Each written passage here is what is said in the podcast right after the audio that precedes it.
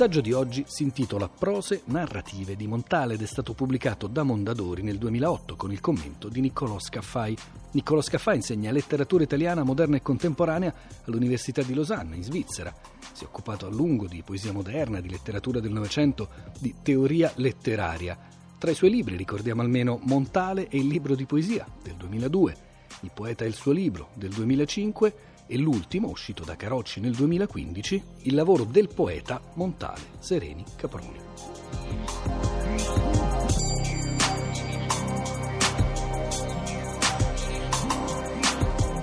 Dobbiamo dire che gli esordi di Montale in prosa sono antichi, già negli anni venti come critico e saggista, letterario e, eh, e musicale, ma poi sono soprattutto gli anni 40, dal 46 in poi, che lo vedono diventare un vero prosatore. Montale si trasferisce a Milano, lavora per il Corriere della Sera e dunque comincia a scrivere scrittura giornalistica. Eh, scrive molto, anche 100-120 articoli all'anno ed estende dunque il suo sguardo dall'io verso il contesto, non solo artistico ma anche politico e sociale. Da questa abitudine alla prosa nasce anche la pratica della scrittura narrativa e di invenzione. La parte più importante di questa produzione narrativa è affidata a due raccolte, Farfalla di Dinar e Fuori di casa.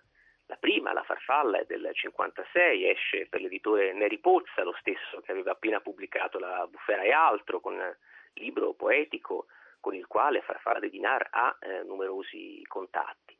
Si tratta di eh, racconti, eh, bozzetti o elzeviri li chiama Montale in realtà, racconti ora realistici, ora umoristico-paradossali, ora più fantastico-surreali, quasi sempre ispirati all'autobiografia di Montale stesso, a partire dalla infanzia dalla giovinezza in Liguria. Ehm, fuori di casa invece è una raccolta di prose di viaggio, scritte da Montale proprio come inviato per il Corriere della Sera, il Corriere d'Informazione, tra il 46 e il 64. Il libro esce alla fine degli anni 60 e contiene reportage, interviste, cronache di viaggio. Ci sono poi anche altre raccolte eh, preziose ma di eh, misura e di entità minore come La poesia non esiste del 71 e l'anno dopo le 32 variazioni.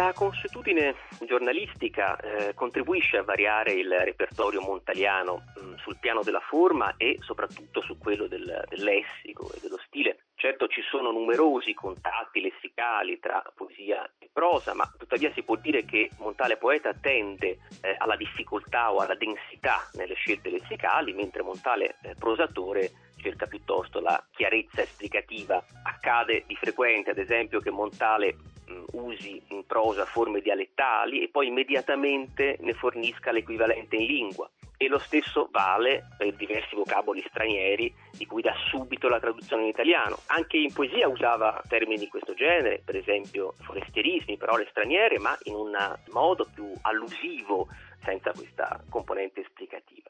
Da un lato quindi c'è una diluizione diciamo, della concentrazione lessicale, dall'altra una estensione del vocabolario ad ambiti non ancora raggiunti dalla sua poesia e spesso non ancora raggiunti dalla poesia eh, lirica, tout court eh, la culinaria, la pubblicità, il turismo, la politica, la musica, il cinema e altri mezzi di comunicazione. Forse tutto questo ha un nesso con le riflessioni sull'arte nella società contemporanea che Montale elabora in quegli anni. Per esempio c'è uno scritto intitolato Tornare sulla strada in cui dice gli artisti non si salveranno mai se non avranno il coraggio di tornare alla luce e di fissare in volto gli altri uomini, non si salveranno se, usciti dalla strada e non dai musei, non avranno il coraggio di dir parole che possano tornare nella strada.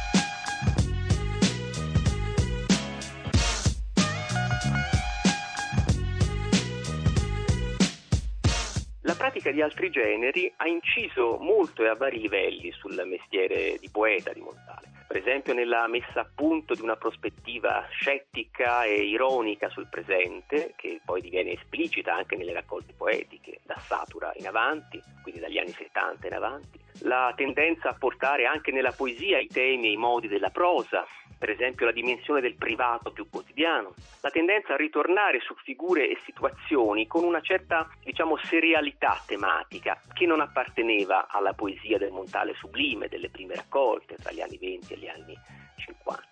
Ciò si collega anche a una pratica di scrittura.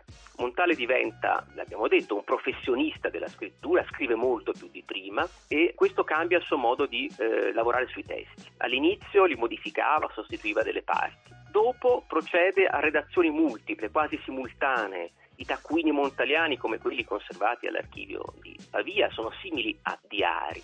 Questo aspetto apparentemente meccanico fa capire meglio quale diverso investimento creativo entri in gioco e quale diversa idea di testo, anche poetico, abbiano il giovane e il vecchio Montale, che non a caso intitola diario o quaderno le sue ultime raccolte.